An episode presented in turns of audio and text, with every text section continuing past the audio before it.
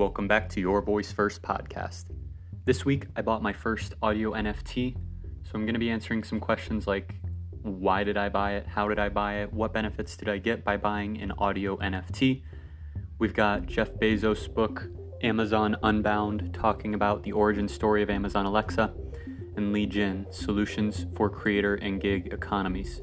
We're going to get started with some tweets. Visa recently bought an NFT. Let's get started.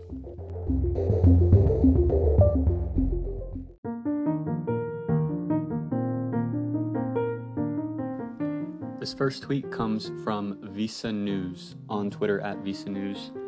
Over the last 60 years, Visa has built a collection of historic commerce artifacts, from early paper credit cards to the ZipZap machine. Today, as we enter a new era of NFT commerce, Visa welcomes CryptoPunk number 7610 to our collection. Visa is one of the biggest credit card companies in the planet, and they now own a stake in the OG NFTs, CryptoPunks. What does this mean for the rest of the world? This leads us into our next tweet. This next tweet is a retweet with comment. So the original tweet is from capricar.eth, and the retweet was from gmoney.eth. The original tweet says Warren Buffett and Charlie Munger, who hate crypto, they hodl Berkshire Hathaway, which hodls Visa, which hodls a crypto punk, and announced on Twitter. The retweet of this says Warren Buffett has crypto punk exposure, and you don't, Anon? This one made me laugh. Warren Buffett and Charlie Munger talk about how much they hate crypto, and yet the companies that they own uh, have investments in companies which are increasing their exposure in crypto. So it's getting harder and harder to say that you don't have any sort of crypto assets because the companies that you're interacting with probably do. Whether that's Tesla, Visa, the Dallas Mavericks, the country of El Salvador, your ETFs, or any celebrity that you follow, everyone is getting exposure into the crypto scene. So rather than fight it, I highly recommend you do research and come up with your own strategy so that it's not creeping into your life uh, without you being aware, like it probably is for Warren Buffett and Charlie Munger. And the final tweet comes from the Art Blocks Discord. Um, it's a little meme that has a photo of a dad walking into the son's room, and it, the dad has a little caption above his head that says, Are you winning, son? And the son is sitting over at his computer, and he has a little reply above his head I got NFTs before Visa, dad just kind of capitalizing on this is a very early time to be in NFTs. And if you understand them now um, at an early stage and you get some exposure, you don't necessarily need to own a CryptoPunk, but just understanding, coming up with your own hypothesis and executing on that in this space is very important. And the earlier you capitalize on the first mover advantage, the more benefits you will receive down the line, whether that is financial returns or just educational returns that help you understand the space more. And with that, we're now going to roll into the Amazon Alexa section from the book Amazon Unbound The Birth of Alexa.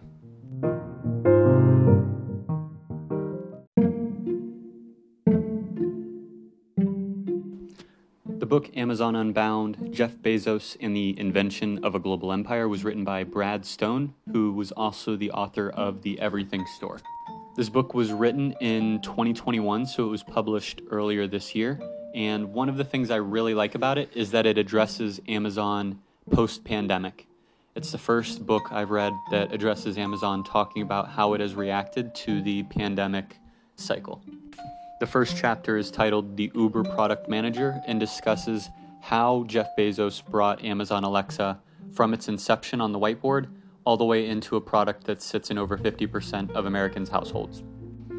The book starts off with Jeff Bezos' whiteboard sketch of a voice activated speaker in late 2010. The photo shows a little box that has a couple different aspects. So you've got a microphone, you've got a Wi Fi You've got a speaker, so you've got a microphone that receives audio input, you've got a speaker that lets out audio output, and then you've got a Wi Fi attachment that allows you to connect to the Wi Fi. And the last part of the drawing, um, it says invention. Type in Wi Fi password and then first connect issue question mark. And that was the initial whiteboard design of Amazon Alexa. I'm just going to kind of read scattered some quotes that I liked from this first chapter, the Uber product manager, talking about the birth of Alexa. Here we go. Bezos had peculiar ideas about how customers might interact with these devices. The engineers working on the third version of the Kindle discovered this when they tried to kill a microphone that was planned for the devices. Since no features were slated to actually use it, but the CEO insisted that the microphone remain. The answer I got is that Jeff thinks in the future we'll talk to our devices, said Sam Bowen, then a Kindle hardware director. It felt a bit more like Star Trek than reality. Designers convinced Bezos to lose the microphone in subsequent versions of the Kindle, but he clung to the, his belief in the inevitability of conversational computing and the potential of artificial intelligence to make it practical. Amazon's defining product for a new decade, a cylindrical speaker that sparked a wave of imitators, challenged norms around privacy, and changed the way people thought about Amazon. Not only as an e commerce giant, but as an inventive technology company that was pushing the very boundaries of computer science. The initiative was originally designed inside Lab 126 as Project D.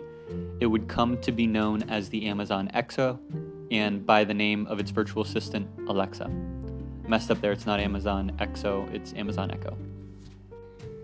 At the time, Bezos was also excited about Amazon's growing cloud business, asking all of his executives, What are you doing to help AWS? Inspired by the conversations with others about voice computing, he emailed Hart and uh, the device president Ian Freed and senior vice president Steve Kessel on January 4th, 2011, linking the two topics. We should build a $20 device with its brains in the cloud that's completely controlled by your voice. Bezos and, employ- and his employees riffed on the idea over email for a few days, but no further action was taken, and it could have ended there.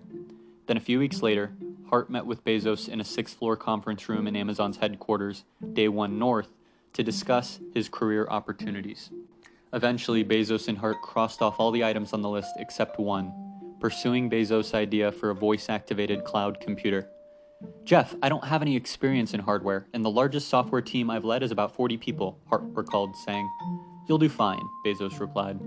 Hart thanked him for the vote of confidence and said, Okay, well, remember that when we screw up along the way. Before they parted, Bezos illustrated his idea for the screenless voice computer on the whiteboard. The first ever depiction of an Alexa device showed the speaker, microphone, and a mute button, and identified the act of configuring the device to a wireless network, since it wouldn't be able to listen to commands right out of the box. As a challenge requiring further thought, Hart snapped a photo of the drawing with his phone. The initial Alexa crew worked with a feverish sense of urgency due to their impatient boss. Unrealistically, Bezos wanted to release the device in 6 to 12 months. He would have a good reason to hurry. On October 4, 2011, just as the Doppler team was coming together, Apple introduced the Siri virtual assistant on the iPhone 4S, the last passion project of co founder Steve Jobs, who died of cancer the next day. That the resurgent Apple had the same idea of a voice activated personal assistant was both validating for Hart and his employees and discouraging since Siri was first to market and with initial mixed reviews. The Amazon team tried to reassure themselves that their product was unique since it would be independ- independent from smartphones. Perhaps a more significant differentiator, though, was that Siri unfortunately could no longer have Jobs' active support, while Alexa would have Bezos' sponsorship and almost maniacal attention inside of Amazon. The first company Amazon bought, Yap, a 20 person startup based in Charlotte, North Carolina, automatically translated human speech such as voicemails into text without relying on a secret network force of human transcribers in low wage countries. Though much of Yap's technology would be discarded, its engineers would help develop the technology to convert what customers said to the Doppler into a computer readable format. A few months after the Yap purchase, Greg Hart and his colleagues acquired another piece of the Doppler puzzle. It was the technology antonym of YAP, which converted speech into text. Instead, the Polish startup Ivona generated computer synthesized speech that resembled a human voice. Ivona was founded in 2001 by Lukasz Osowski, a computer science student at the Gdańsk University of Technology.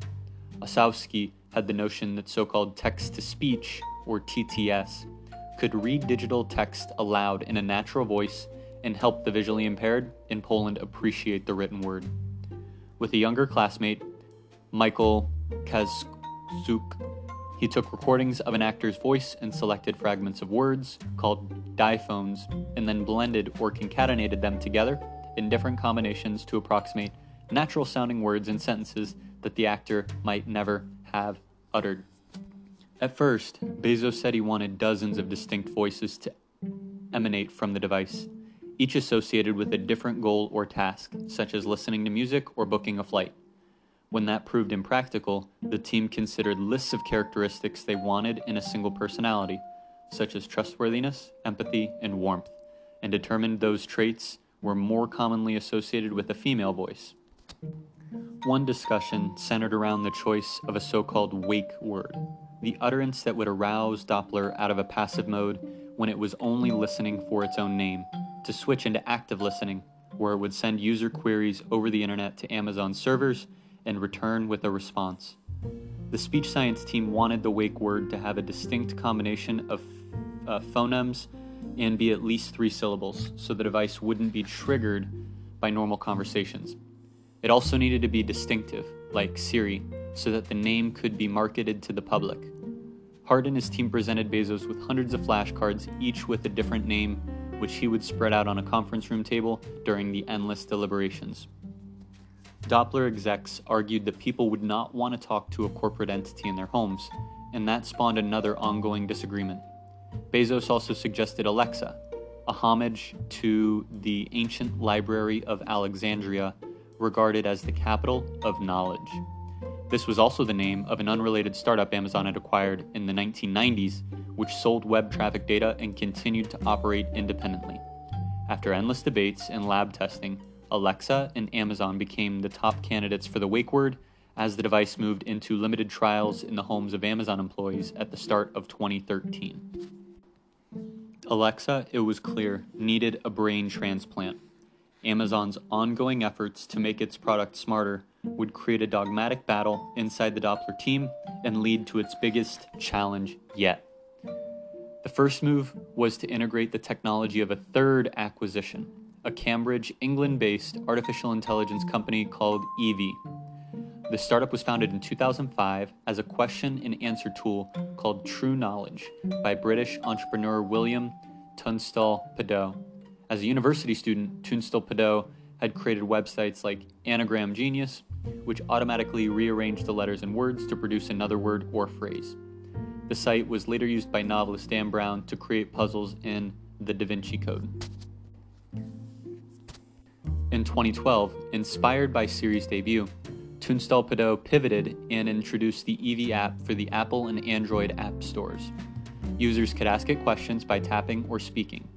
Instead of searching the web for an answer like Siri or returning a set of links like Google's voice search, Evi evaluated the question and tried to offer an immediate answer. The app was downloaded over 250,000 times in its first week and almost crashed the company's servers. Apple threatened to kick it off the iOS store for appearing confusingly similar to Siri, then related when fans objected. Oh, they then relented when fans objected. Thanks to all this attention, Evi had at least two acquisition offers and a prospective investment from venture capitalists when Amazon won out in late 2012 with a rumored $26 million deal. Integrating Evi's technology helped Alexa respond to factual queries such as requests to name the planets in the solar system, and it gave the impression that Alexa was smart. But was it? Proponents of another method of natural learning understanding called deep learning believe that Evi's knowledge graphs wouldn't give Alexa the kind of authentic intelligence that would satisfy Bezos' dreams of a versatile assistant that could talk to users and answer any question. In the deep learning model, machines were fed large amounts of data about how people converse and what responses proved satisfying, and then were programmed to train themselves to predict the best answers. The chief proponent of this approach was an Indian born engineer named Rohit Prasad. He was a critical hire, said engineering director John Thimsen. Much of the success of the project is due to the team he assembled and the research they did on far field speech recognition. But Evi's Tunstall Pedoe argued that knowledge graphs were the more practical solution and mistrusted the deep learning approach. He felt it was error prone and would require an endless diet of training data to properly mold Alexa's learning models. The thing about machine learning scientists is that they never admit defeat because all of their problems can be solved with more data, he explained. That response might carry a tinge of regret with it, because to the Uber product manager, Bezos himself, there was no question about which way Time's arrow was pointed toward machine learning and deep neural networks. With its vast and sophisticated AWS data centers, Amazon was also in a unique position to be able to harness a large number of high powered computer processors to train its speech models, exploiting its advantage in the cloud in a way very few of its competitors could. Defeated, Tunstall Pedoe ended up leaving Amazon in 2016. Even though the deep learning approach won out, Prasad and his allies still had to solve the paradox that confronts all companies developing AI. They don't want to launch a system that is dumb, customers won't use it, and so won't generate enough data to improve the service. But companies need that data to train the system to make it smarter. Internally, the program was called AMPed. Amazon contracted with its Australian data collection firm, Appen, and went on the road with Alexa in disguise. Appen rented homes and apartments, initially in Boston, and then Amazon littered several rooms with all kinds of decoy devices pedestal microphones, Xbox gaming consoles, televisions, and tablets. There were also some 20 Alexa devices planted around the rooms at different heights, each shrouded in an acoustic fabric that hid them from view but allowed sound to pass through. Appen then contracted with a temp agency, and a stream of contract workers filtered through the properties, eight hours a day, six days a week, reading scripts from an iPad with canned lines and open ended requests like Ask to play your favorite tune, and ask anything you'd like an assistant to do. The introduction of the Amazon Echo on November 6, 2014, was modeled by the failure of the Fire Phone only months before it. There was no press conference or visionary speech by Bezos. He was seemingly done forever with his half hearted impression of the late Steve Jobs, who had unveiled new products with such verve Instead, Bezos appeared more comfortable with a new, understated approach. The team announced the Echo with a press release and two minute explanatory video on YouTube that showed a family cheerfully talking to Alexa. Amazon execs did not tout the new device as a fully conversational computer, but carefully highlighted several domains where they were confident it was useful, such as delivering the news, weather, setting timers, creating shopping lists, and playing music.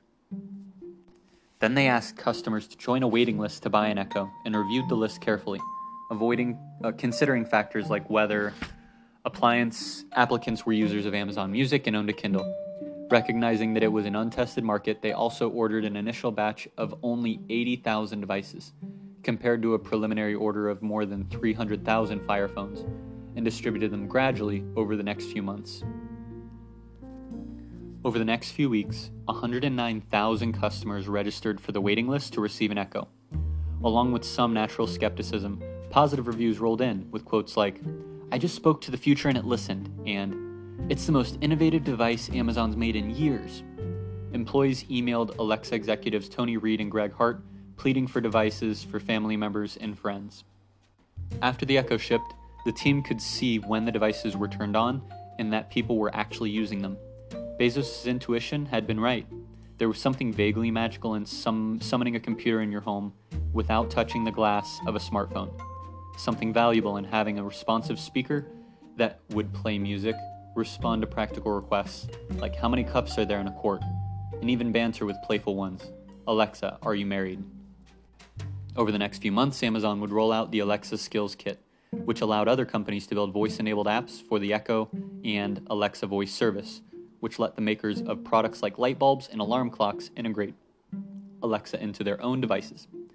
Bezos also told Greg Hart that the team needed to release new features with a weekly cadence, and that since there was no way to si- signal the updates, Amazon should email customers every week to alert them of the new features their devices offered. Bezos' wish list became the product plan. He wanted Alexa to be everywhere, doing everything all at once. Services that had originally been pushed to the wayside in the scramble to launch, like shopping on Alexa, now became urgent priorities. But there were drawbacks to the frenetic speed and growth. For years, the Alexa smartphone app looked like something a design student had come up with during a late night blender. a late night bender, not blender. Setting up an Echo, or networking echoes throughout the home, was more complicated than it needed to be. It was also difficult and confusing for users to phrase commands in the right way to trigger third party skills and specialized features. The periodic problems with Alexa underscored how far it had come and how far it still had to go. By 2019, Amazon had sold more than 100 million Echo devices. In the span of a decade, a product spawned by Bezos' love of science fiction and infatuation with invention had become a universally recognized product whose miscues and challenges to conventional notions of privacy were widely covered by the media. Yet Alexa still wasn't conversational, in the way Bezos and Rohit Prasad had originally hoped. And though it had spawned a small cottage industry of startups and other companies pinning their hopes on voice enabled services and devices, not many people used Alexa's third party skills or add ons, and developers still weren't seeing much revenue compared to the way they did on the app stores of Apple and Google. That is the Uber product manager from the book Amazon Unbound two things that really jump out to me are both related to the blockchain.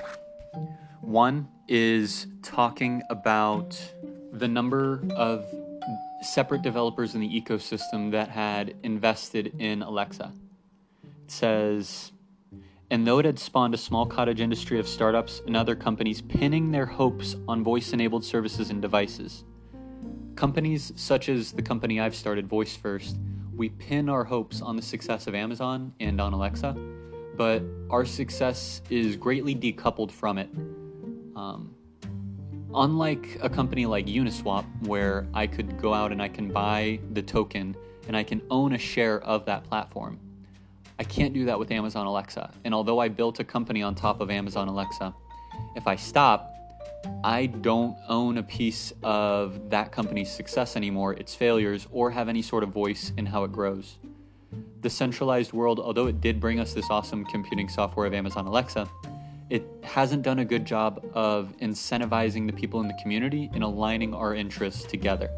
The success of Alexa is greatly decoupled from my success as a business owner, and my success as a business owner um, might fuel Alexa by the products that I build, but Amazon's success is decoupled from that.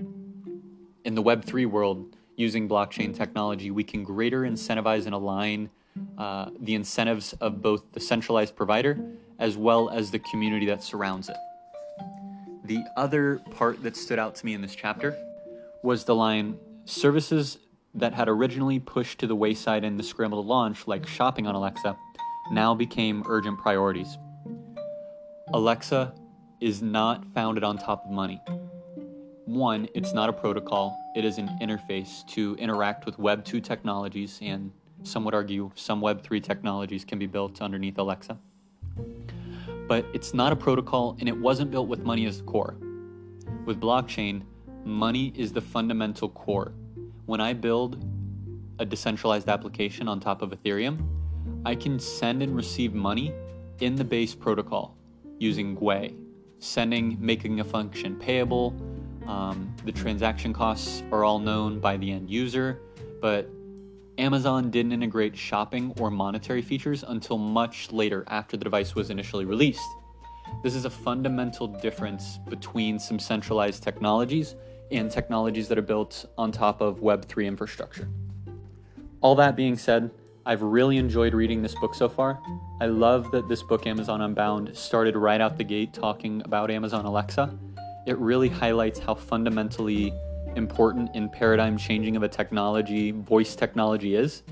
And like I've been investing in voice technology for the past getting close to 10 years. And every day it seems like there's new releases, the technology gets smarter, it gets more useful, the community feels more empowered. I love to see how this technology grows, and it's good to see that this book, Amazon Unbound, saw that as well and saw that it was so powerful that it needed to include it an entire chapter at the start of the book. Up next, we're going to be talking about audio NFTs. I just bought my first audio NFT, and uh, let's talk about it.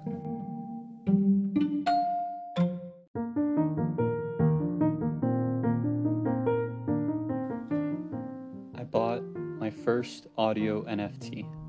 We're going to start off talking about why, then how, then what. The why Um, NFTs have been a really booming part of the Ethereum ecosystem recently, and not just on Ethereum, on any sort of uh, blockchain layer one that has NFTs enabled. And while NFTs are big, most of them are focused on JPEGs, PNGs, the visual side. My background is in audio, voice first technology. And I think the audio side of NFTs has been underrepresented. And I think that there is a lot of opportunity for musicians to uh, build their brand and earn their living and be a part of the creator economy where they are able to make a living off of their art using audio NFTs. We're starting to see this with Kings of Leon releasing their NFT, Tory Lanez, who sold 1 million copies of his NFT, and multiple other musicians, producers, um, composers releasing NFTs every day. Audio NFTs are a new field that has not experienced a big boom yet, and as a result, I am here wanting to explore, to learn more, to understand what my place is. Although I have published quite a few NFTs, none of them have any audio component. They're all just generative art that I've made using code and algorithms to produce visual art, and I've listed those on OpenSea and other marketplaces. But I haven't done anything with audio yet on the creation side, so buying an audio NFT was my first time really getting into the audio NFT sphere. So, how did I do it? I purchased my audio NFT off of Mint Songs. I went onto Mint Songs. Um, I looked at multiple different musicians and artists that are on the platform. Um, and then I scrolled and found uh, different artists. I was looking at it and saying, okay, who are the top sellers? Who are the musicians that are out there selling the most NFTs? Because those are where collectors and fans are gravitating towards to find value. And then I looked at the visual aspect because each of these audio NFTs has a visual component, whether that is a PNG album art or JPEG, or what I ended up buying was actually a GIF, so an animation of the album art. And then price. It was the first one I bought, and for me, I wanted I prefer to have lots of smaller investments rather than one big investment. So for me, I bought uh, I bought an NFT that I think was valued around 0.005 ETH. Um, and so yeah, what I did is I went on to Mint Songs. I found the artist Dream Eater, and I liked the gift that he had as his album art, the spinning logo of his own song. And I listened to a few of his tracks, found one that I liked, and then bought it. Opened up MetaMask, approved the transaction, and then the NFT was sent to my wallet. I was able to view it. I opened up Polygon Scan because I bought it on the Polygon network so that there were super low transaction fees for me to get my NFT. I saw the transaction on Polygon Scan. I went over to OpenSea. I opened up OpenSea and confirmed that I saw the NFT inside of my wallet. I did not list it for sale, and my intention is to never sell any NFT I buy from a musician. My goal is to hold on to these NFTs forever. If I sell any NFTs, they're NFTs that I have created that I want to create for the community with the intention of selling. I don't intend to be in the NFT space to speculate on others' pieces. I want to own others' pieces to reap the benefits of their NFTs and the rights that I get by owning those NFTs. I don't want to speculate and resell them for my own financial gain. My main goal is to buy these so that I can be a part of the artist's journey as they are evolving and growing. So then, what did I buy? Again, uh, I bought an NFT from Dream Eater. Let me pull up Mint Songs so that I can confirm what it was I bought. And real quick, if you haven't heard of Mint Songs, you can just go to mintsongs.com.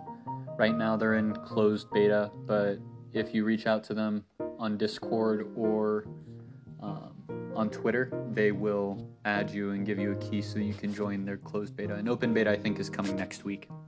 So I bought the song Ink by Dream Eater, and uh, I bought edition number one of 50. So I'm the first person to buy um, the edition. And these editions are all exactly the same, which I have some thoughts about.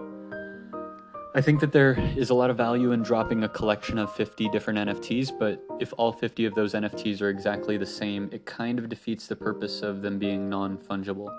Like the, the whole concept of a non fungible token is the fact that it is unique, it's not fungible. And when someone mints 50 editions of the same NFT, it kind of, for me, defeats the purpose. But I couldn't find anybody that had an affordable NFT that was a one of one.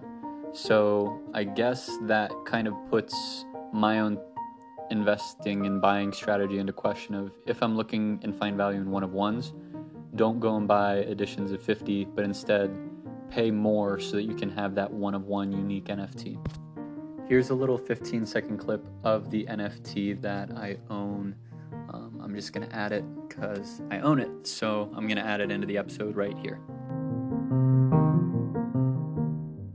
Have you taken LSD? About four times. Where did you get it from? Oh, you know, I mean, if I was to say where I got it from, you know, it's illegal and everything. It's silly to say that. Do you believe that this was a, a matter which you should have kept private? Well, but the thing is, you know, that I was asked a question by a newspaper, and the decision was whether to tell a lie or to uh, tell him the truth, you know.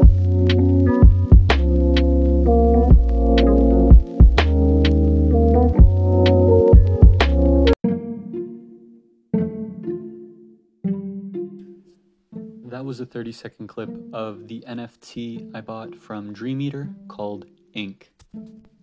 Up next, we're going to be talking about an article released on August 10th from Li Jin The Creator Economy is in Crisis. Now, let's fix it. A couple years ago, Li Jin promised the passion economy in the future of work, which laid out a vision for online work that was informed by and a reaction to the challenges of the gig economy.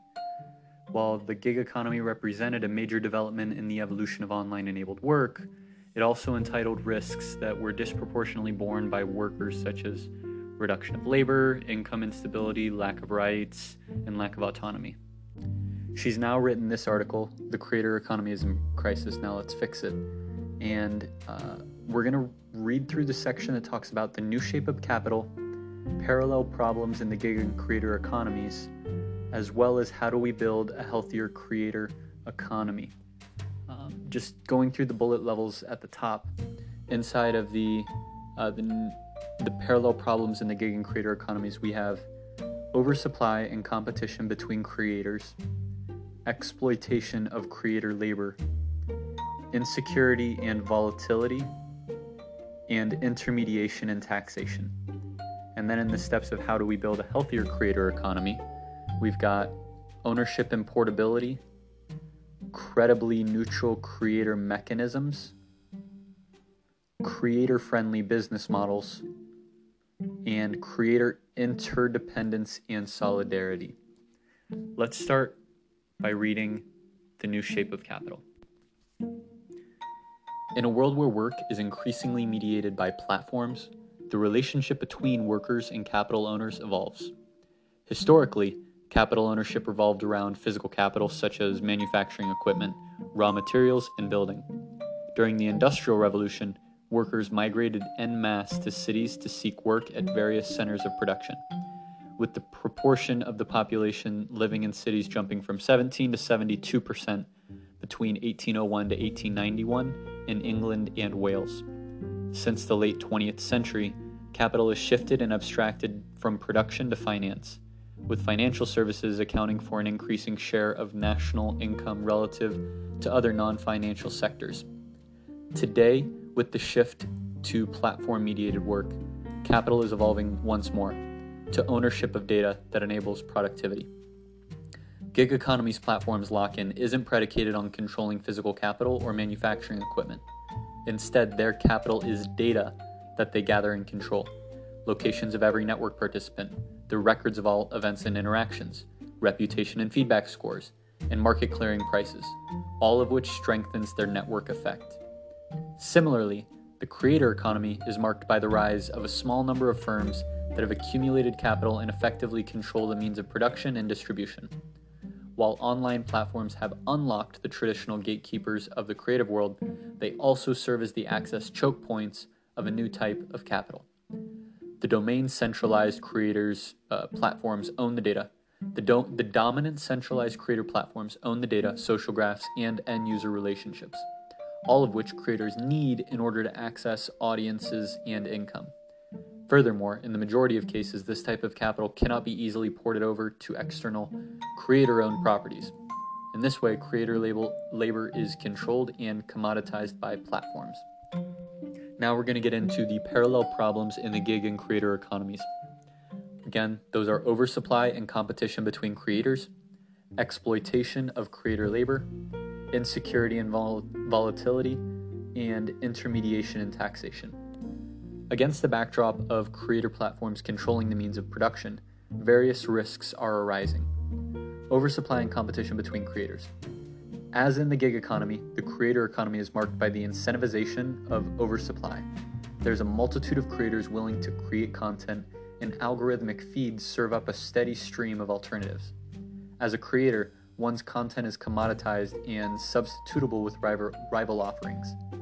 When there is one monolithic feed built with an algorithm that uses a preferential attachment model, a small set of creators rise to the top and all creators compete with each other to capture the attention of audiences. The result is a zero sum competition between creators that results in oversupply and devaluation of content. Though creators are trying to implement the playbook of leveraging social media platforms to build an audience before porting them elsewhere, the movement of one's audience is a non trivial process that platforms are resistant to facilitating. A unique element that impedes organization and activism among creators is the intrinsic motivation behind online creative work. Creating content often has the connotation of being a hobby or a labor of love, which causes many new aspiring creators to join platforms and start creating content for free without any expectation of compensation, benefits, or protections. This makes creative labor uniquely at risk for being devalued and exploited. Number two, exploitation of creator labor. While unpaid internships are still legal in many cases in the US, they're increasingly considered exploited, exploitative. The Fair Labor Standards Act of 1938 stipulates that any employee for a for profit company must be paid for their work. In contrast, creators are effectively large scale, unpaid workforces, uploading massive amounts of content that platforms have converted into billions of dollars of revenue and trillions of dollars of equity value. Sometimes creators receive a share of the revenue that platforms earn from their content, but lack infran- enfranchisement in how pay is determined or how monetization rules and thresholds are set. This is reminiscent of the compensation practices in the gig economy. Ride sharing and platform uh, delivery platforms shift their costs and risks into drivers who go unpaid when there is no rides or orders, resulting in effective earnings that are below minimum wage. Number three, insecurity and volatility. Creator labor, creator labor entails the same job and income insecurity as gig work. In the gig work world, clients can end contracts at any time and providers can be swapped out easily. The same can be said for creators. If users are not satisfied with the content or offering, another creator is just a swipe away. Underscoring this job insecurity is a black box algorithm that drives most social media discovery feeds. Product design can change at a moment's notice to favor different types of content, diverting potential prospective followers elsewhere. This insecurity and volatility is a direct contributor to creator burnout. In a New York Times article called Creator Burnout, a TikTok creator in Toronto says, It almost feels like I'm getting a taste of celebrity, but it, it's never consistent, and as soon as you get it, it's gone and you're constantly trying to get it back. Last summer, creators' job insecurity came into focus during the shutdown of Mixer and later the threatened ban of TikTok. Creators exhorted followers to follow their other social media accounts, and third party products arose to let creators download a copy of their own content or follower lists. Deplatforming, whether by a platform or by the state, means that creators can easily lose access to their audiences and past creations. In the gig economy, the parallel occurs when platforms deactivate worker accounts for a variety of reasons, and workers lose their ability to earn income, with no recourse for reaching previous customers. Lastly, we have intermediation and taxation. Because creator platforms own often own the relationship between creators and fans, they're also able to intermediate the economic relationship, which, uh, with compensation determined by the platform. Just as gig workers are unable to negotiate their pay with platforms, creators are similarly price takers, while platforms deciding revenue, share rates, monetization criteria, creator fund payouts, and other elements that drive creator income. Unilateral and often opaque monetization policies have resulted in widespread creator mistrust. A Wired article about the TikTok Creator Fund noted three creators who spoke with Wired say they noticed their views drop after they joined the fund, and they wondered whether TikTok was intentionally limiting their reach to cap how much they could earn. Two of them have since opted out of the program entirely. There can also be intermediation by other creators. Because of the role that follower graphs and reputation play in surfacing content, influence and monetization flow to those who already have large audiences. The associated risks include lack of attribution to smaller creators for trends or without uh, withholding of earnings by intermediaries purporting to represent creators. Next, how do we build a healthier creator economy? In the face of increasingly commoditized creator labor, a few principles should be upheld to realize the vision of a better creator economy. Those principles are 1. Ownership and portability, 2. Credibly neutral creator mechanisms, 3 creator friendly business models, and four, creator inter- interdependence and solidarity. Let's get started with number one ownership and portability. Ownership comes in different forms. Creators are increasingly prioritizing owning a neutral channel of communication with their audiences via email lists, RSS feed subscribers, etc., and owning the direct monetization relationship with end users, such as a Stripe account. Creators are also setting up their own websites, potentially self hosted with their own domains as a way to build more direct fan relationships.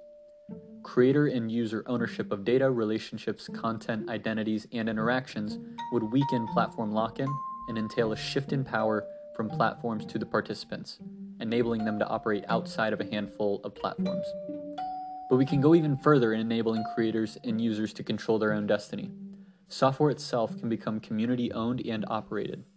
In crypto networks, that can entail a distribution of tokens that confers governance rights. While in Web 2 platforms, user ownership can take the form of engaging the community as investors and advisors, potentially enabled through tools like Fairmint, Republic, Cabal, and Stonks. For companies, engaging creators as shareholders can give creators more incentive to contribute to a company that they co own, offers opportunity for creators to shape decisions that help the business succeed and creates incentive alignment between the platform and its participants. On content itself, while most Web 2 platforms don't claim ownership of users' content, they grant the platform the right to use, distribute, and modify their work. Instagram's terms of use states You hereby grant us a non exclusive, royalty free, transferable, sub-licensable, worldwide license to host, use, distribute, modify, run, copy, publicly perform or display, translate, or create derivative works of your content. In other words, users are essentially giving control to the platform as to how, where, when, and under what circumstances the image can be reused, a loss of ownership and control that leads to their content being devalued and commoditized. Fred Wilson has written about ownership on his own blog. It's important to me that I control the platform that I publish on. I use the open source WordPress software for my content management system and run that on a hosted server. I use my own domain, avc.com, to locate my writings on the internet. That has served me well. No matter how horrible I become, nobody is going to take me down. But we can go even further down this path of controlling our destiny. We can decentralize the entire thing the content management system, the storage of the content, and the domain name system. Principle number two credibly neutral creator mechanisms. Vitalik Buterin wrote about the importance of building mechanisms that are credibly neutral, in which he described a mechanism is credibly neutral if just by looking at the mechanism's design, it is easy to see that the mechanism does not discriminate for or against any specific people. The four elements of a credibly neutral uh, of credible neutrality are 1 don't write specific people or specific outcomes into the mechanism. Two, open source, and publicly viable, verifiable execution. Three, keep it simple. Four, don't change it too often. Another way to think about credibly, credible neutrality is the idea of a veil of ignorance. In this thought experiment, citizens making choices about their society are asked to make them from behind a veil of ignorance, without greater knowledge of their gender, race, abilities, tastes, wealth, or position in society. Correspondingly, applying the veil of ignorance to creator platforms allows us to test policies, monetization mechanisms, funds, and product mechanics for fairness and impartiality. For instance, we would design the TikTok Creator Fund as is. If we were situated behind the veil of ignorance with no knowledge of which particular creator, we would be on the platform. Let me read that again. For instance, would we design the Creator Fund for TikTok as is? If we were situated behind the veil of ignorance with no knowledge of which particular creator we would be on the platform. It's easy to see how today's Web 2 platform lacks credibly neut- credible neutrality and would fail veil of ignorance reasoning. Algorithms that decide which content gets shown aren't publicly verifiable, and removal of certain creators or contents happens arbitrarily. Facebook's oversight board is an imperfect attempt at credible neutrality, comprised of 20 independent members that Facebook selected, who review decisions about content moderations.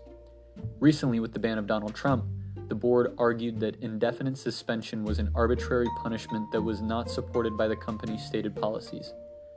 It is not permissible for Facebook to keep a user off the platform for an undefined period, with no criteria for when or whether the account will be restored.